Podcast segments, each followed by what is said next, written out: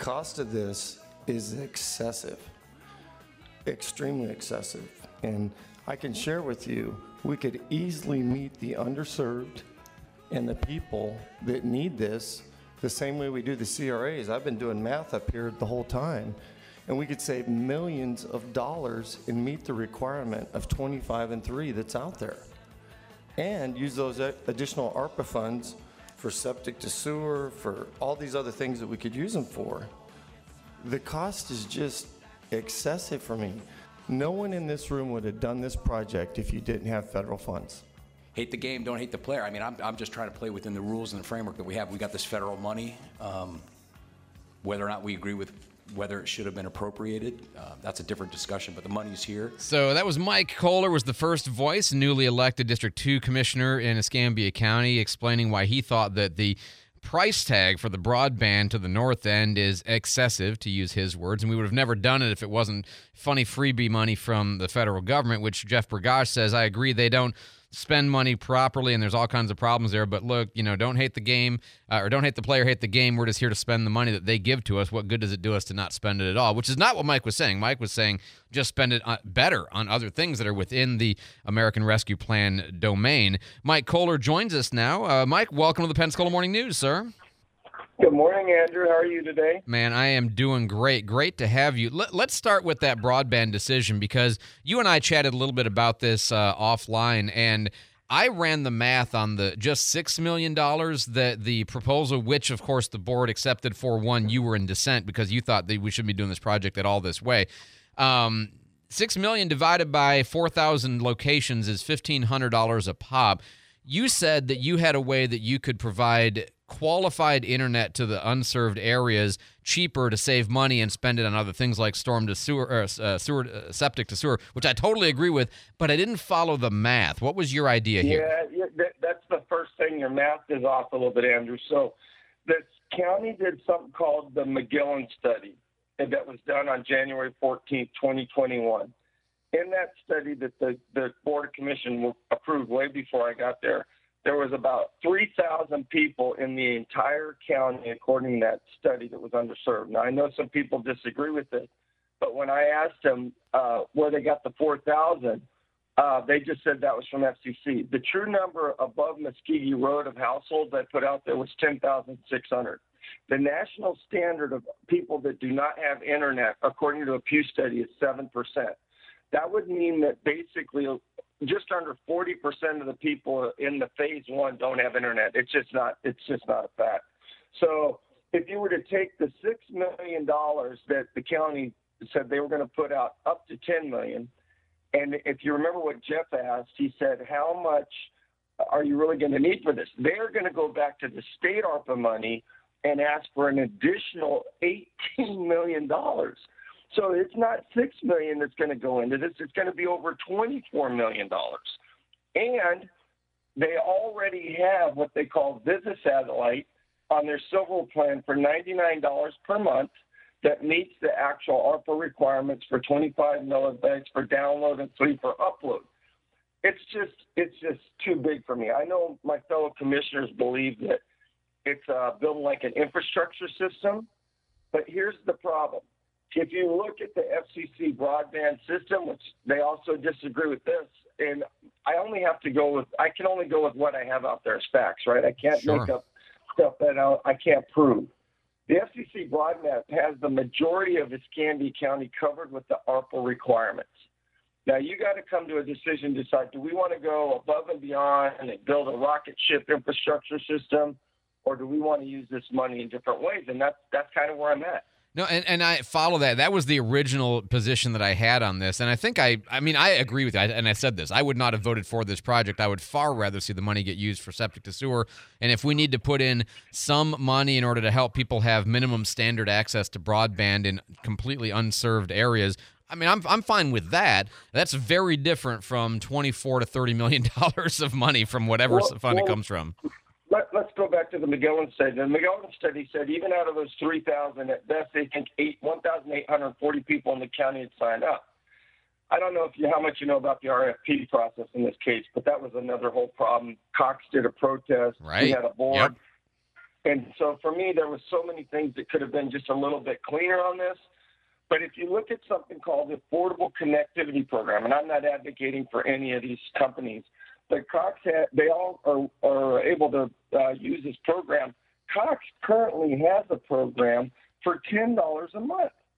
So if you were to take, let's say, 3,000 people, and you can also buy them computers and everything on this, we could pay for these 2,000 people for years. And let me let me share this with you. The spending's not stopped yet.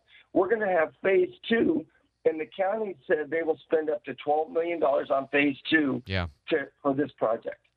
No, no, So, I, I, I agreed. And again, uh, to me, it seems like we're taking people who deliberately live in a sparse, undense area and suffer a consequence because of that. That there's not hardwired infrastructure for internet to their home, and we're coming in after the fact and giving them a highway when we don't have to, and there are cheaper ways to do it. That that I completely agree with you. And again, better ways Well, to the spend the money. Oh no, no, I, I think I'm agreeing with you. I mean, here's my take on it, though. You know, and I understand what some of the other commissioners are saying. You got the money, you got to spend it. I was part of that in the federal government for years. We got a 31 trillion dollar debt. Just historically, I want to put this out there. When this ARPA fund uh, bill passed for 1.9 trillion dollars, Andrew, not one Republican in the House, even a Democrat, voted against it, and not one senator. And soon as it, they load up the truckloads of cash to the states, everyone has political amnesia.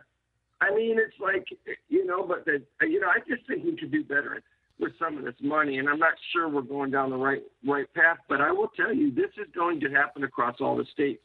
I'm going to a broadband summit next week, and they're going to spend a lot of money across the country on this. I'm very interested to see uh, how much are we willing to spend. I don't know if you realized the meeting last week. There was a, one of the guys that came up for IBT said, "Well, we're spending over a hundred thousand dollars per household in Alaska."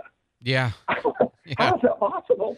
Yeah, no, I I, mean, I, I remember that, and yeah, no, I, I agree. the The aggregate amount of money that is being spent on this, or some would say wasted on this, is enormous. Absolutely. Now, I wanted to pivot just slightly because um, you made comments at the gun violence roundtable that Sheriff Simmons put on the other night. I thought they were quite good.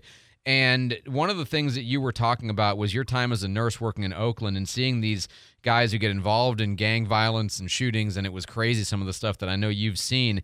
But you made the comment that after they've done the crime or after they've been a victim of crime, they have great regret. To me, that's one of the key things that we have to somehow manage to impart to these young people is being able to think how will I feel about this if it goes wrong? How will I feel about this if I get caught? How will I feel about because that just future oriented perspective is something that short term right now thinkers don't have that every citizen needs to have, right? Right, and that and that's why uh, my second comment uh, or third on that was messaging. You know, it's the same thing we do when you see a speed limit sign. You say, ah, maybe I just better slow down a little bit. You know, we have to do some messaging, and and there's a lot of different ways to do this.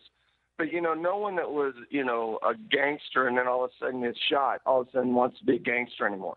They want to they want to just live Right. you know and and i think that you know i had a reflection point of seeing some of those things back you know that was a long time ago for me but but the bottom line is messaging is a huge part i think what chip's doing is good though he's bringing the sheriff he's putting a lot of exposure out there for the community trying to bring awareness but you know what the truth there isn't very many of those kids watching the gun violence program let's be Right. honest Right. we're, we we got to get to someone that knows those kids that maybe maybe will say you know try to influence their life.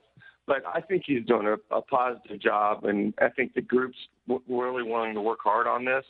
Um, And I love the I love the long way to landing go. point. I, I love the adopt a neighborhood, get in there and see what you can do to fix it at least temporarily. I, you know, I love that as a landing point. Hey, a last thing, Mike, before we let you go, uh, you've been in office now what about two months? Um, Two how's it going? well, I, I love the county staff. I'm getting to know the commissioners. You know, with Sunshine Law, it's almost like everything's a sterile environment taken in the diet. Yeah. I got it. But everyone's being very friendly with me. Um, I can tell you, Andrew, the county employees are really, really good. They're working hard. You got some great people doing some great things. I could talk 30 That's so minutes true. about stories, but yeah. but yeah, I, I'm loving it, and I'm trying to I'm trying to make some change for the people of District Two. They're they're really hopeful right now. Anything specifically that you're uh, you're working on that you've figured out or that you know might be a little bit of Oh, a yeah. surprise to people? Well, you probably heard Commissioner May the other night talk about blight and all that. That was the first thing I started working on with code, is is and the code officers are doing a great job. Um, I'm, like I mentioned, the TPO meeting, everyone's worried about Gulf Beach Highway. They feel it's super dangerous. I think I think we'll get that road changed in the next four years. It looks like it's moving up to 2025. But uh, those are the two big things right up front that we're working on to try to make an a, a impact right away. Very but good. there's a lot of things, Andrew. Well, I, it's a busy job. It is certainly no part-time job if you're doing it right, and uh, I appreciate that it's a I steep learning curve. I'm there every day. I well, no, I know, I know. Uh, some some the others do not do it that way. So I well, uh, Bender does it that way. So I appreciate that. Mike Kohler, new uh, county commissioner for Escambia County District Two the southwest corner. Uh, Mike, as always, uh, thank you so much for the time. Thanks for being available, and uh, keep up the good work, sir. I know it's a lot. Uh, have a great weekend, Andrew. You too.